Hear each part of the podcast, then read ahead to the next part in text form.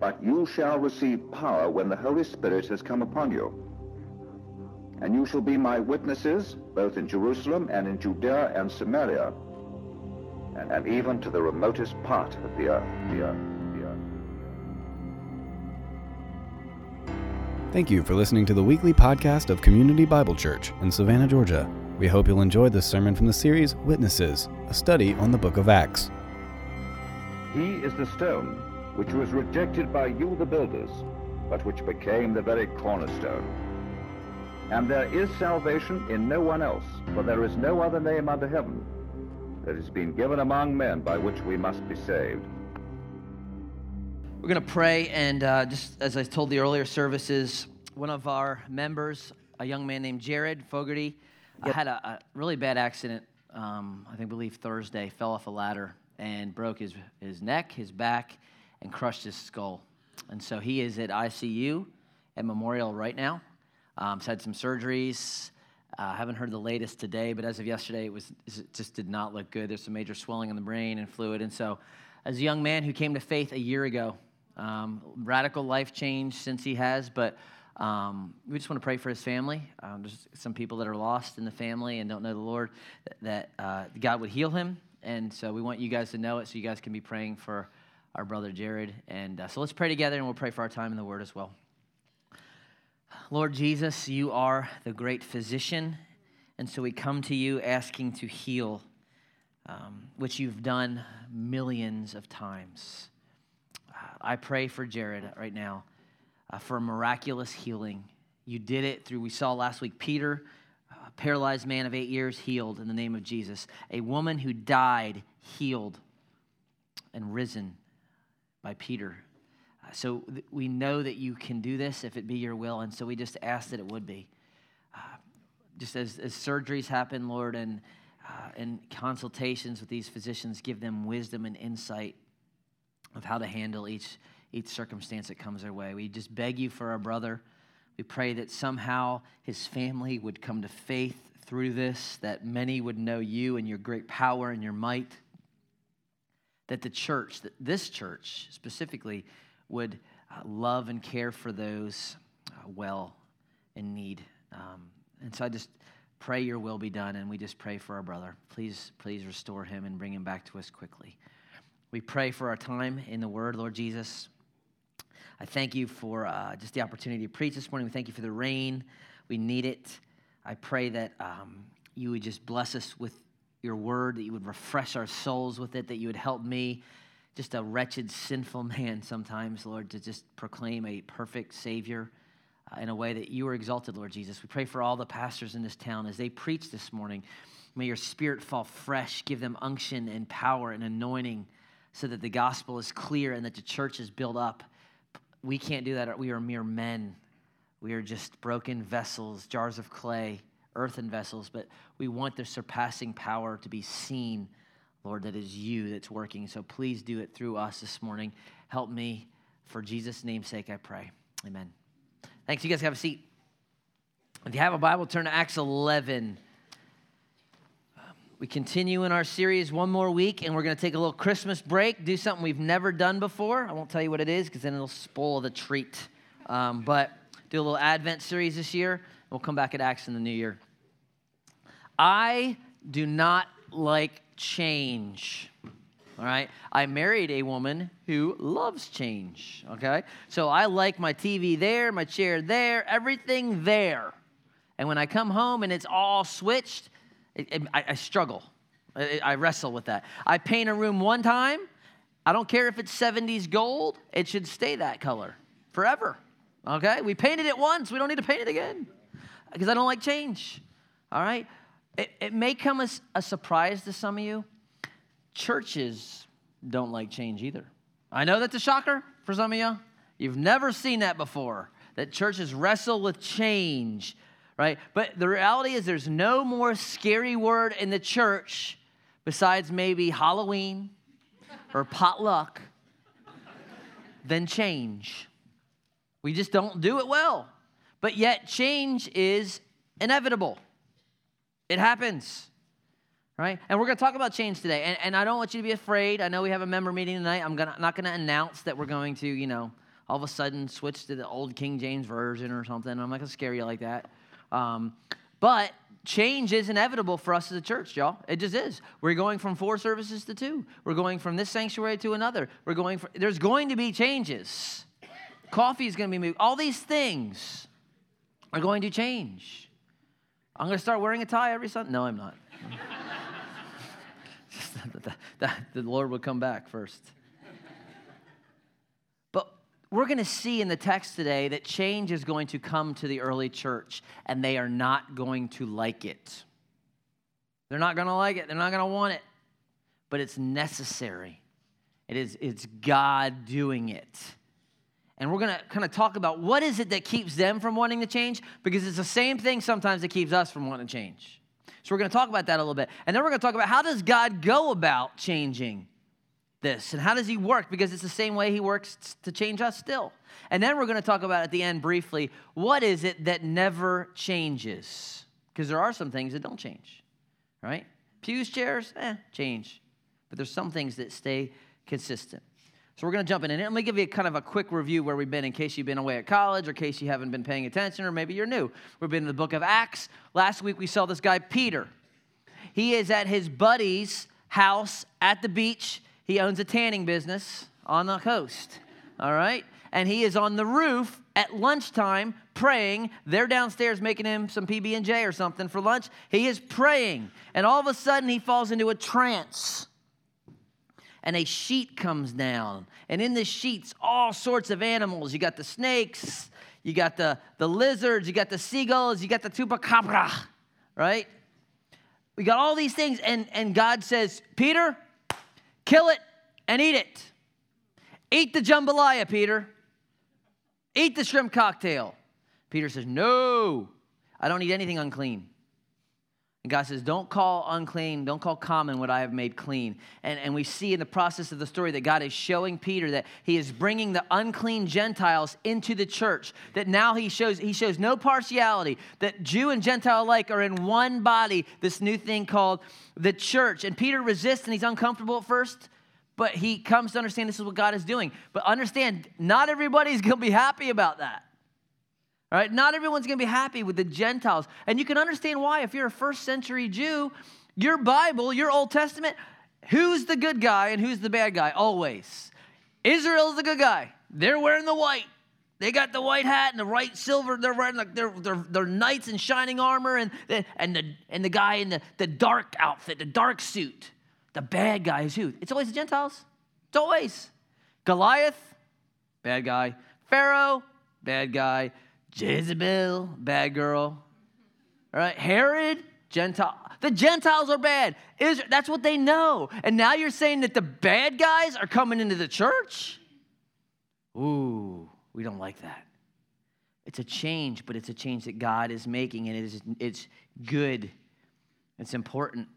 So let's see how it happens and see what God is, is teaching them and, and by way of application teaching us. Chapter 11, verses 1 through 3. Now, the apostles and the brothers who were throughout Judea heard that the Gentiles also had received the word of God. The rumor mill, it doesn't take long to get back to Jerusalem. Okay, Caesarea by the sea is not too far, and, and, and the, the rumors are swirling. Gentiles received. Ah. Oh. So when Peter went up to Jerusalem, the circumcision party, we have Republicans and Democrats, they got the circumcision party, all right? it's not a very popular party anymore. they criticized him, saying, You went to uncircumcised men and ate with them. The criticism flies, right? Now, how many of you have ever been in the middle of what God is leading you to do? He's calling you to do, He has put you in this position, and those who are supposed to be closest to you criticize you. Man, it stinks. It hurts, right? But, but you're in good company. Peter, Paul, Jesus, right? How do, and so, how does Peter going to respond? If it's me and I'm Peter, I'm going to respond different. I'm going to be like, and who are you again? Mr. Circumcision Party? No one voted for you? I, have you ever walked on water? You ever raised anybody from the dead? You ever see the transfigured Jesus? Well, then you be quiet because I'm Peter, the first pope. No, he's not the first pope, okay? but that's how I would respond. But he knows that there's, this is a wrong way of thinking. This is a heart issue. And this is an issue that could split the church if he's not careful, right? Because he just recognized, he was there, he gets it. It's a wrong way of thinking that's re- causing them to resist this change. And, and it's the same wrong thinking that sometimes we have in the church when change is, is, is on the horizon. And so, here, let me highlight three wrong thinkings of them and us that, that we do the same thing. Maybe it looks a little bit different, but it's the same thing. Here's the first one, and this is a biggie that our traditions are more important, that they trump the, the salvation, they trump the gospel. What are they saying? We don't like, they are more concerned with the fact that Peter may have ate a hot dog than the souls of those people. Who cares if they're going to hell? Did you eat the jambalaya, Peter? That's what they're concerned about. How wrong is that? How warped. And those are these are Christians. These are people who identify with Jesus. Right? How different is that from the heart of heaven where one sinner repents, there is a celebration. And these people are more concerned, well, are they following the rules? They, they, don't, they don't, they're not like us. They don't eat like us right?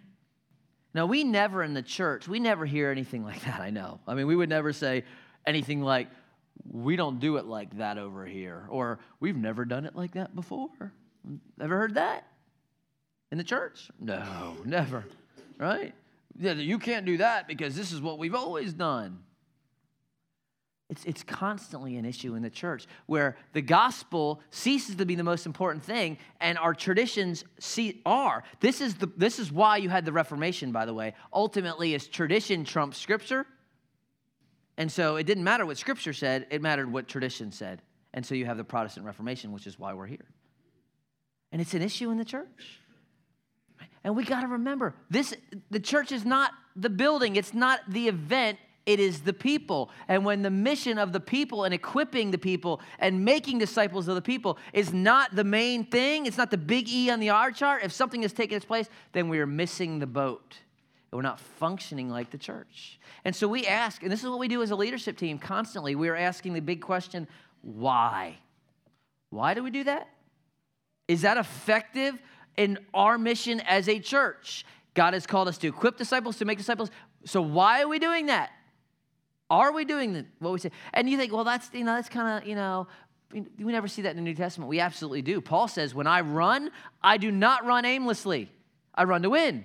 When I box, I'm not just like, I want to hit my target. As a church, what has Jesus told us to do? Make equip disciples. What does that look like? And so we ask, why? Is this effective? Are we doing what God has called us to do?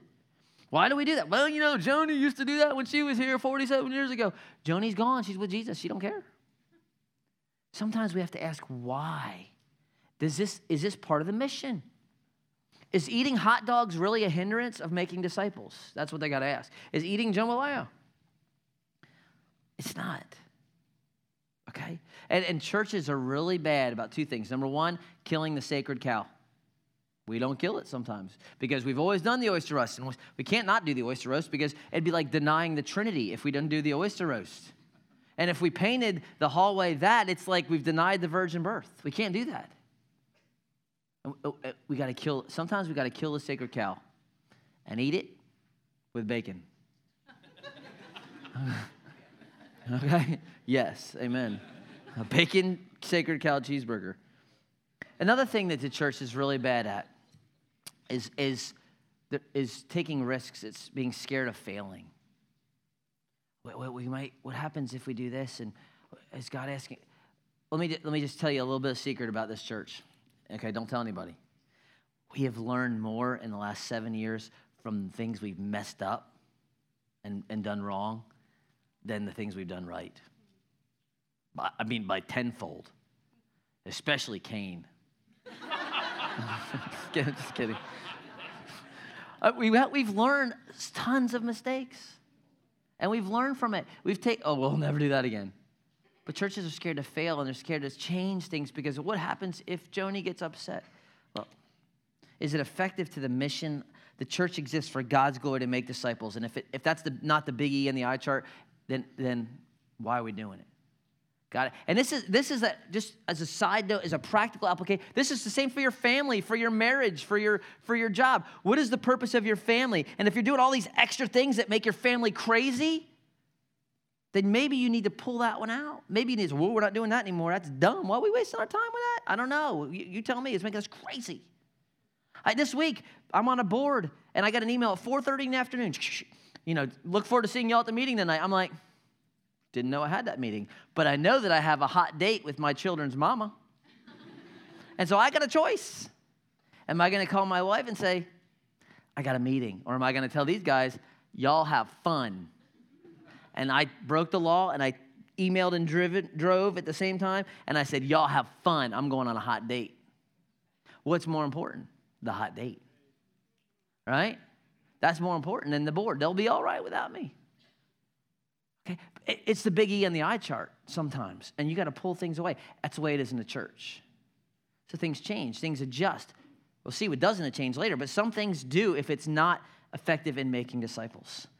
Right? That's the first wrong view, though. Our traditions, the way we do things, it trumps the gospel, the most important thing. Here's the second one is that my kind of people are better than your kind of people. And that is at the heart of what they believe. Because we don't eat hot dogs and you do, we're better. Y'all don't fit this. Y'all don't belong here.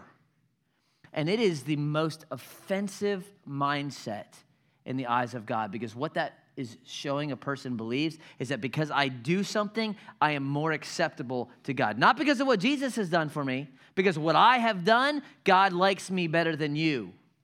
And it is an offense to a holy God who gave his son so that you might be declared righteous. The whole point of the church is that no one fits, no one really belongs. There's one qualification sinner. Y'all are qualified. right? And because no one really fits, we all do. That's the idea.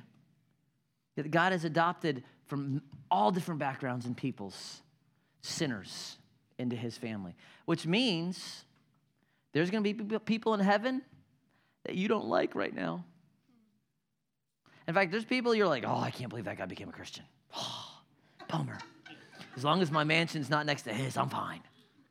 Right? There's, that's the way we work sometimes. But that's, we all are one family. There is no people that fit. There is no my kind of people. It's sinners who need a Savior.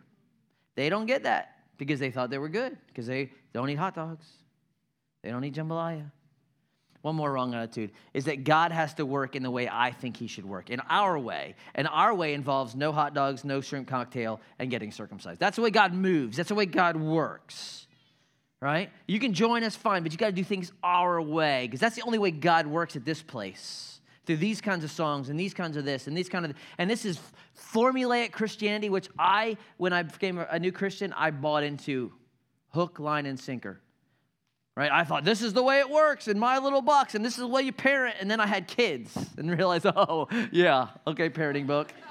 yeah, exactly. Right? The formulaic Christianity is dangerous because the only formula in Scripture is whoever walks by the Spirit does not carry out the desires of the flesh. That's the formula. Right? So you can, it's not, it's fine if you want to kiss dating goodbye, y'all. Kiss dating goodbye. Read the book. Great principles.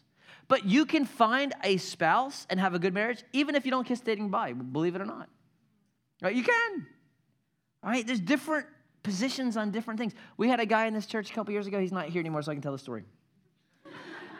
he he should write a book on how not to find a wife. Because he was clearly, he asked this girl out, and she was our first SCAD convert, and she, he was clearly dating up. Clearly, everyone knew it. We were like shocked, right? And on the second date, this guy tells her, God wants me to marry you. I'm thinking, well, when you're dating up, bring the God card in. You might as well. Trump, that's a good trumper, right? Jesus says you need it. Fine, Jesus. I wouldn't have done it that way. This wouldn't have. They got married. I married him right here. They got a kid. I'm telling you, I wouldn't have done it that way. All right? But they got a great marriage. Their brother, Jimmy, where's, where's Ricky? Ricky in the service? Ricky's here. He's one of our first deacons. I'm like, man, you just need to just, whoo, don't do a dating book. but same with parenting, great principles of these things, but don't plug in a formula. Church planning, leadership, great principles. Because my experience is this when you when people get into this formulaic deal, they are more apologetic about their formula than Jesus. We're gonna, this is the schooling model we're gonna do, this is the parenting model we're gonna do, this is the dating model. And they care more about this book than they do about this book. That's what happens. And here's the biggest problem with formulaic Christianity when the formula doesn't work, what do you do? When I plugged in the formula for my kids and they go off to college and they walk away, what do I do? When we kissed dating goodbye and did all the dating things right, and, then, and my husband has an affair, God forbid, or he dies, what do I do? When I follow the business principles and I still lost my job, my company fails, what do I do? I get mad at God because I did my part and he didn't come through on his part. That's what happens. That's why it's dangerous. There is no our way. There's, there's, now, God is creative and does, He always does the same thing, but He does it in multiple different ways. He redeems and changes people's lives, but He does it in thousands and different ways. He's, he's not so boring that He does it one way. All right? And they, that's their mindset, but that'll keep us from being changed. Well, this is the way it has to work, otherwise, it doesn't work. Okay? It, just as a side note, if you think that we do church the way the early church did church, they didn't, they didn't have our drummer all right? They didn't have our building. It, it, there was things that were the same, but it looked a lot different. That's okay, right? He, he's, he's a mighty God who does things in different ways. And, and you are here today. Let me give you a positive example. We are in this building because there was a group of 15 or so people who were willing to change. Their traditions, they were a congregational church, they were a Baptist church, didn't trump the gospel. They didn't care that we were a bunch of young idiots coming in here and tearing out pews and painting every wall we could, right? They wasn't their kind versus our kind, and they weren't insistent that we did things their way. The people of South Gardens Baptist Church, who gave us this building five years ago, they had the right mindset. And if they didn't, y'all, we wouldn't be here. We wouldn't be building this building. We wouldn't have gone from 100 people to 1,000 people in four and a half years because they were willing to change. Not the gospel, but little things, preferences put aside. That's the model, right? So let's not be, let's not let these things infiltrate our hearts. How then does God bring about change in this text? Well, Peter is just going to recap exactly last week's sermon. So you can go back at last week's sermon and listen because I'm going to read it, but I'm not going to make a lot of points out of it because we did it last week. But there's there's three things that I'm going to highlight just real quickly out of this kind of recap of last week that that show how change happens. All right, so let me read through the entirety and then I'll come back. Okay? Verse 4. But Peter began and explained it to them in order. And he just cuts and pastes. He says, I was in the city of Joppa praying, and in a trance I saw a vision something like a great sheet descending, being let down from heaven by its four corners. And it came to me. Looking at it, I close, closely I observed animals and beasts of prey and reptiles and birds of the air. And I heard a voice saying to me, Rise, Peter, kill and eat. But I said, By no means, Lord. For nothing common or unclean has ever entered my mouth. But the voice answered a second time from heaven, When God, what God has made clean, do not call common. This happened three times and all was drawn up again into heaven. And behold, at the very moment, three men arrived at the house in which we were in which were sent to me from Caesarea. And the Spirit told me to go with them, making no distinction. These six brothers also accompanied me, and we entered the man's house. And he told us how he had seen an angel stand in his house and say, Send to Joppa and bring Simon, who is called Peter. He will declare to you a message by which you will be saved, you and your household. And as I began to speak, the Holy Spirit fell on them, just as on us at the beginning. And I remembered the word of the Lord, how he said, John baptized with water, but you will be baptized with the Holy Spirit. If then God gave the same gift to them as he gave to us when we believed in the Lord Jesus, who was I that I could stand in God's way? See, he just basically, I mean, he, gets, he tells the exact story. Sheet, PB&J, chupacabra, you know, Gentiles, blah, blah, blah. He walks through the whole thing. He says, and here it is. How does change take place in this passage and in Peter? Let me give you three things real quick. Number one is this Where does change come for Peter, Cornelius, for us? It comes when we pray. Peter is praying. He's not praying for change, he's just praying. He's not praying that he'll rock the church's world. He's just praying. Cornelius is praying and he doesn't even know really anything but the Old Testament. He has no clue about Jesus. He's just praying. And what happens? In the context of them praying, God moves and changes. That's what he does now. Not only does he change circumstances, but you know who is most changed in prayer? Moi. Because prayer is not about getting God to do what you want. It's not about aligning God with your will. It's about God aligning you with His. That's what happens in prayer. So you're praying, you know, imprecatory prayers on your enemy, the guy whose business is, you know, lying about you. And what does God show you?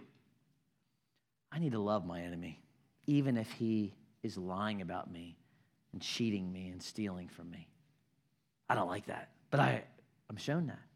When I'm praying for healing for my wife's cancer or for my parents or for Jared, what God is showing me is that I am already healed technically in Christ and I will be resurrected. And even if He doesn't heal, and even if He takes me home, then I am ultimately healed and I'm content when I'm praying for my new job or this business deal to go through or a raise or whatever, I am, I am shown that, that I am, can be content as I seek first the kingdom and his righteousness, and God will meet our needs. And I, I learn to trust, even if I get the job, even if I lose the job.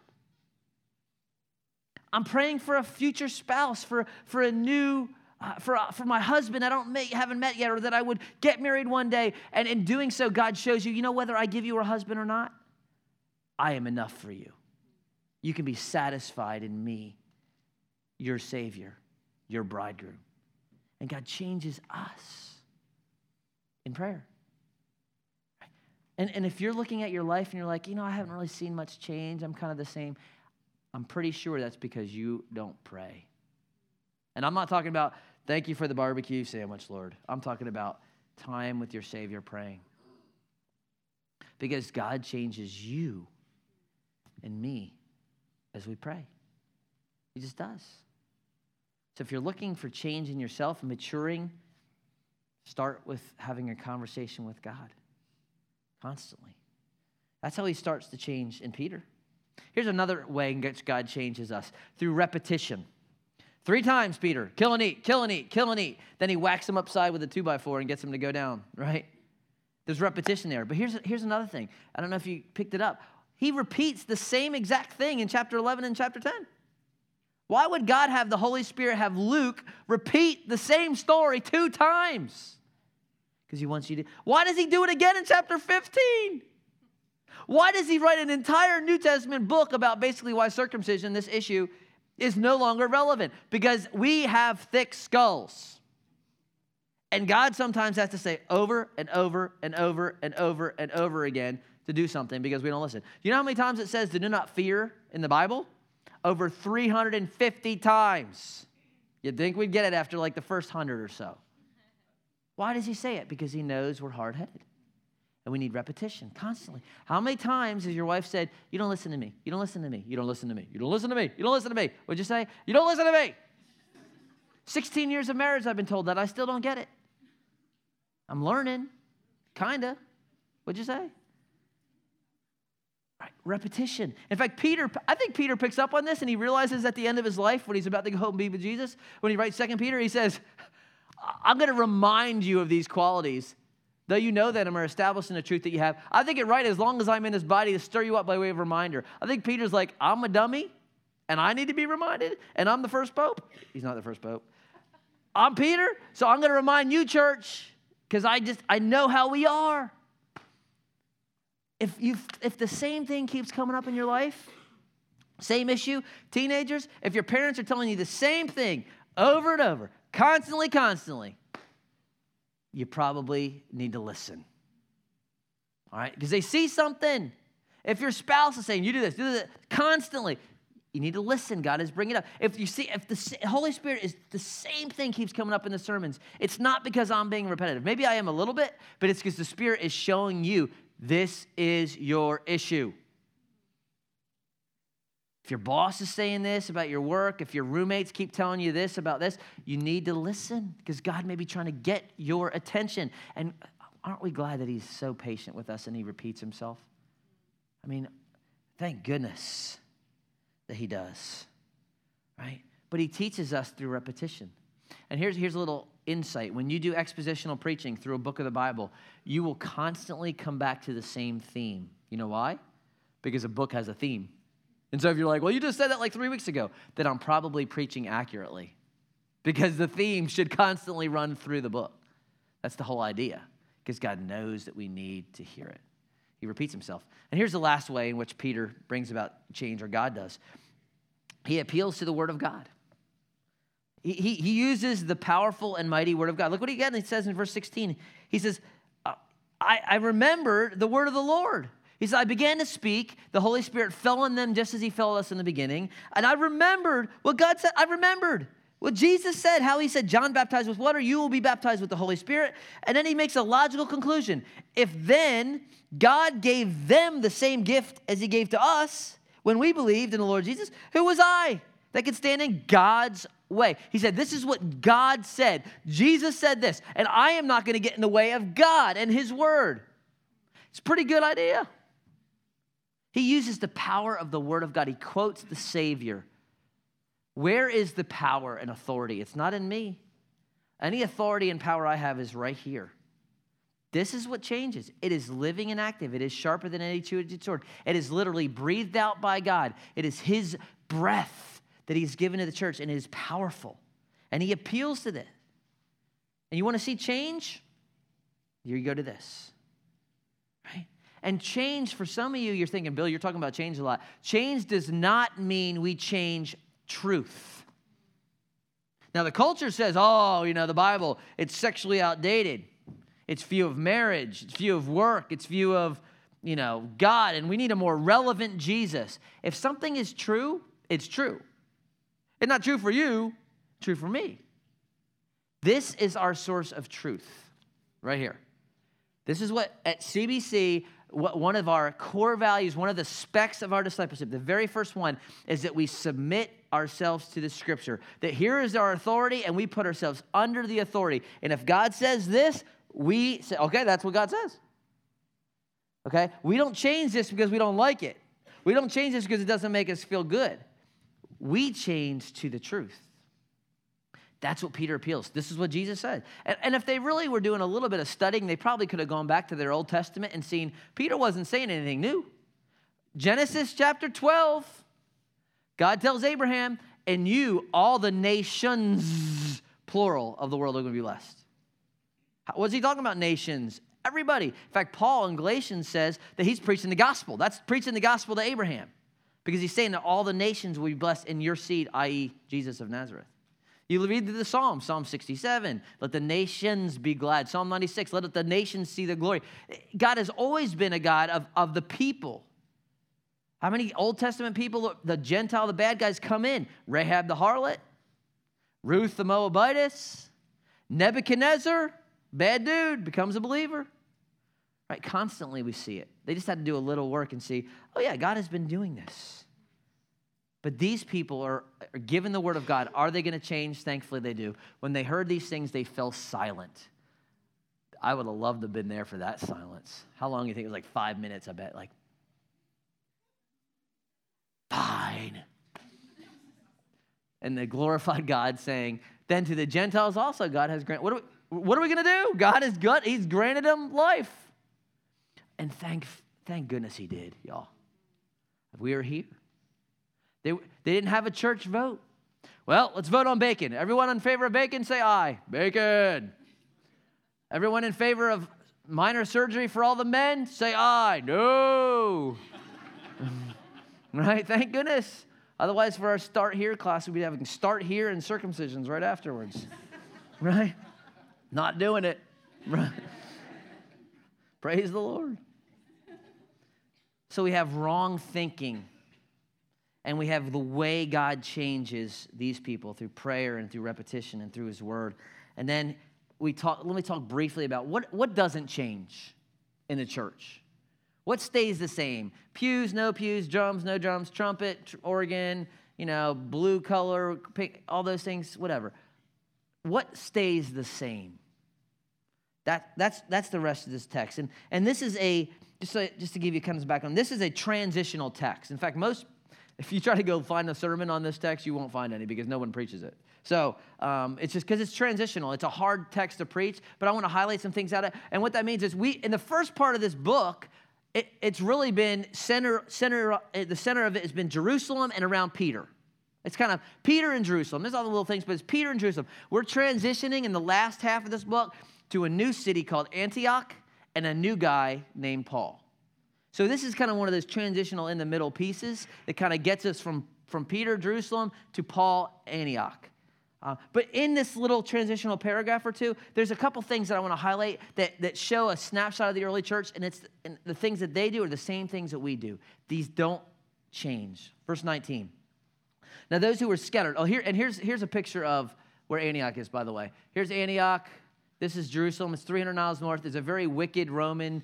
Uh, it's, it's, it's a city. It's not. It's Roman because the government, but it's it's got a great immorality. There's temples prostitutes and all these just just wicked city it's actually in the early church you can find some writings how the influence of antioch was so bad that it, it was influencing and corrupting rome 1300 miles away just a bad city but god is going to choose to plant a church in this little city that's going to change the rest of the world it's going to be the greatest missionary hub in the world it's not going to be jerusalem anymore it's going to be antioch right and so verse 19 now, those who were scattered because of the persecution that arose over Stephen traveled as far as Phoenicia and Cyprus and Antioch, speaking the word to no one except Jews. But there were some of them, men of Cyprus and Cyrene, who on coming to Antioch spoke to the Hellenists. That's the Greek speaking Jews.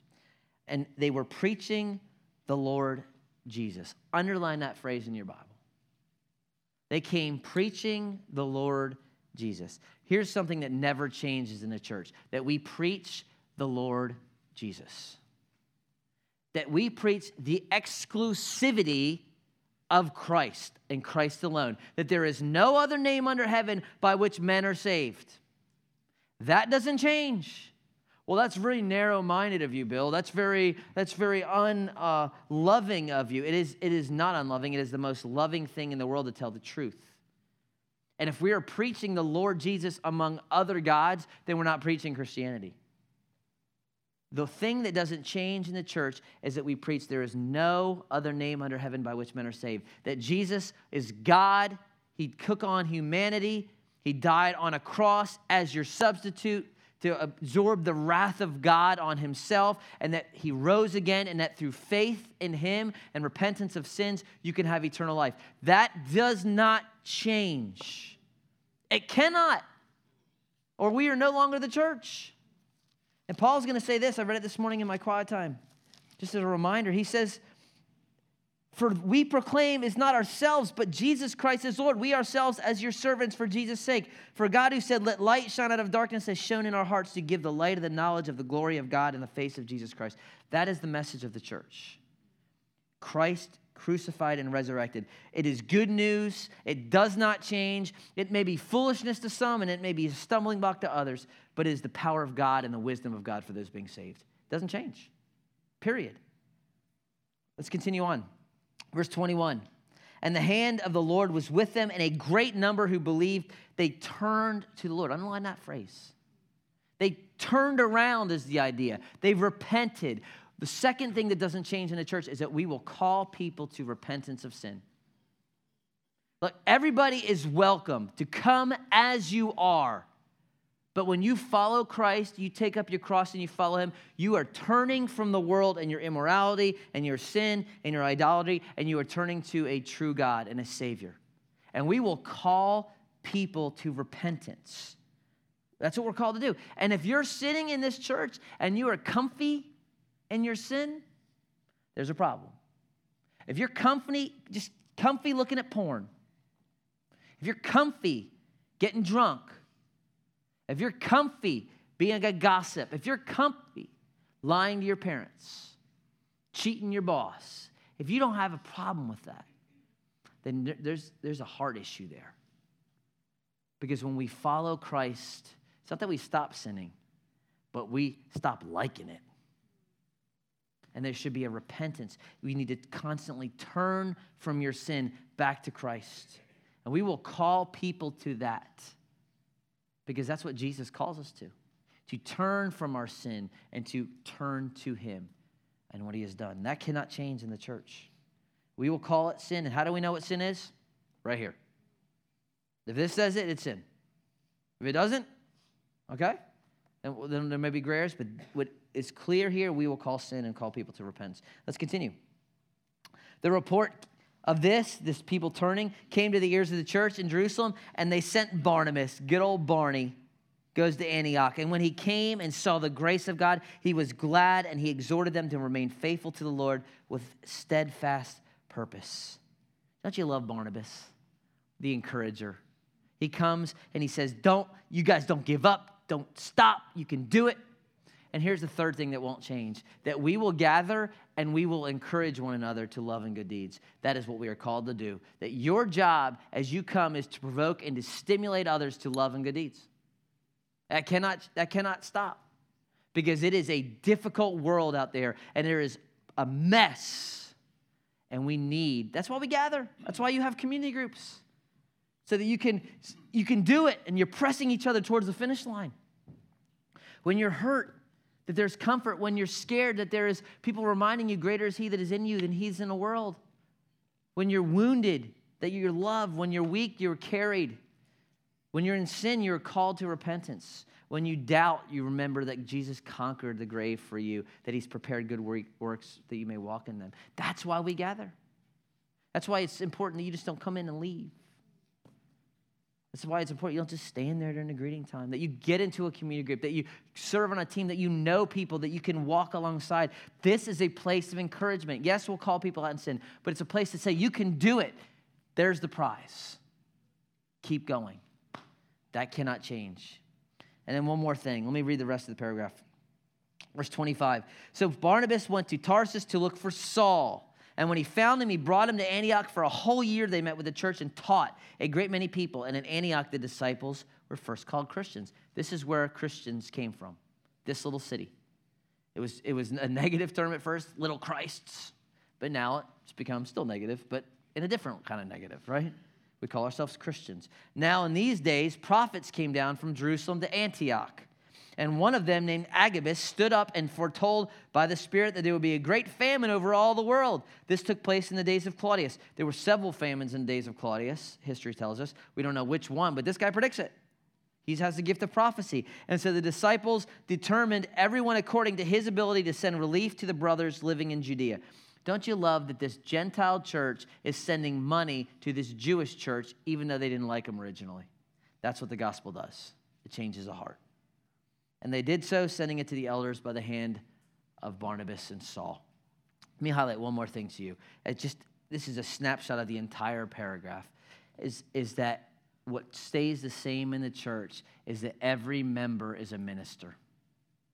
How many different pieces of the church do you see just in this paragraph?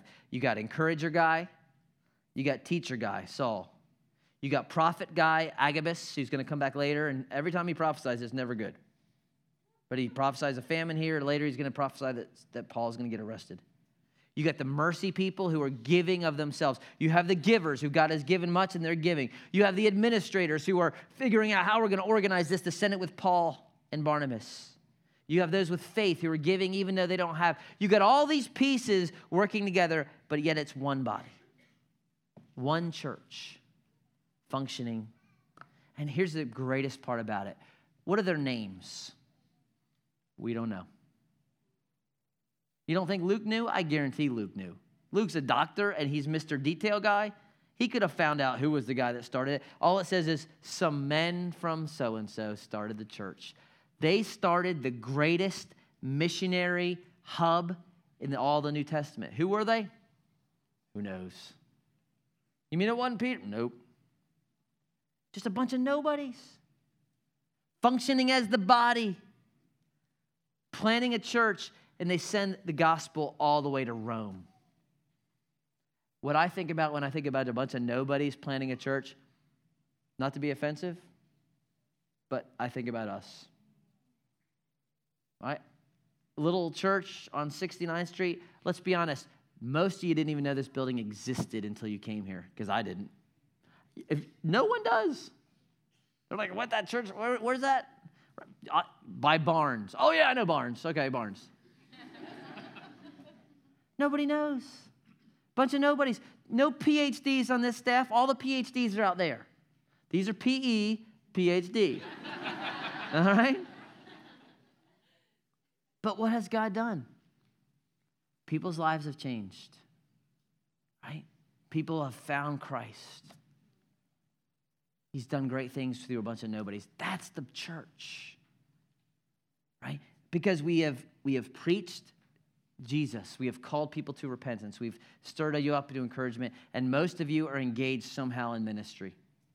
Those things have stayed the same, and they must. Those don't change. New buildings coming. Two services, three. Nurseries here, coffee here, who cares? Parking over there. Those things will change, right? Certain things stay the same. And as we move to worship, here's what I want you to ask Is there anything in you that needs to change? Is there, is there something, is there a repentance of sin that needs to take place today? Is there a resisting there? Is there an embracing of someone that you, you've been holding off because they're different, you don't like them, they're this, they did this at my old church? Those things need to be dealt with because they will hinder your growth. Is there any prayer in your life, y'all? I mean, is, how is your prayer life? I'm not saying you have to be, you know, like James, old camel knees, but is there ever a time where you just get away with Jesus and talk to him? Don't use King James language, you just kind of talk. See, that, those are things that are going to mold us into his image. And so if, if there's not, then this is your time. When we're singing, you spend it praying. But we're going to worship and we're going to sing, and we just ask the Spirit would come and, and open our eyes to where we need to turn. So why don't you stand with me and we'll sing.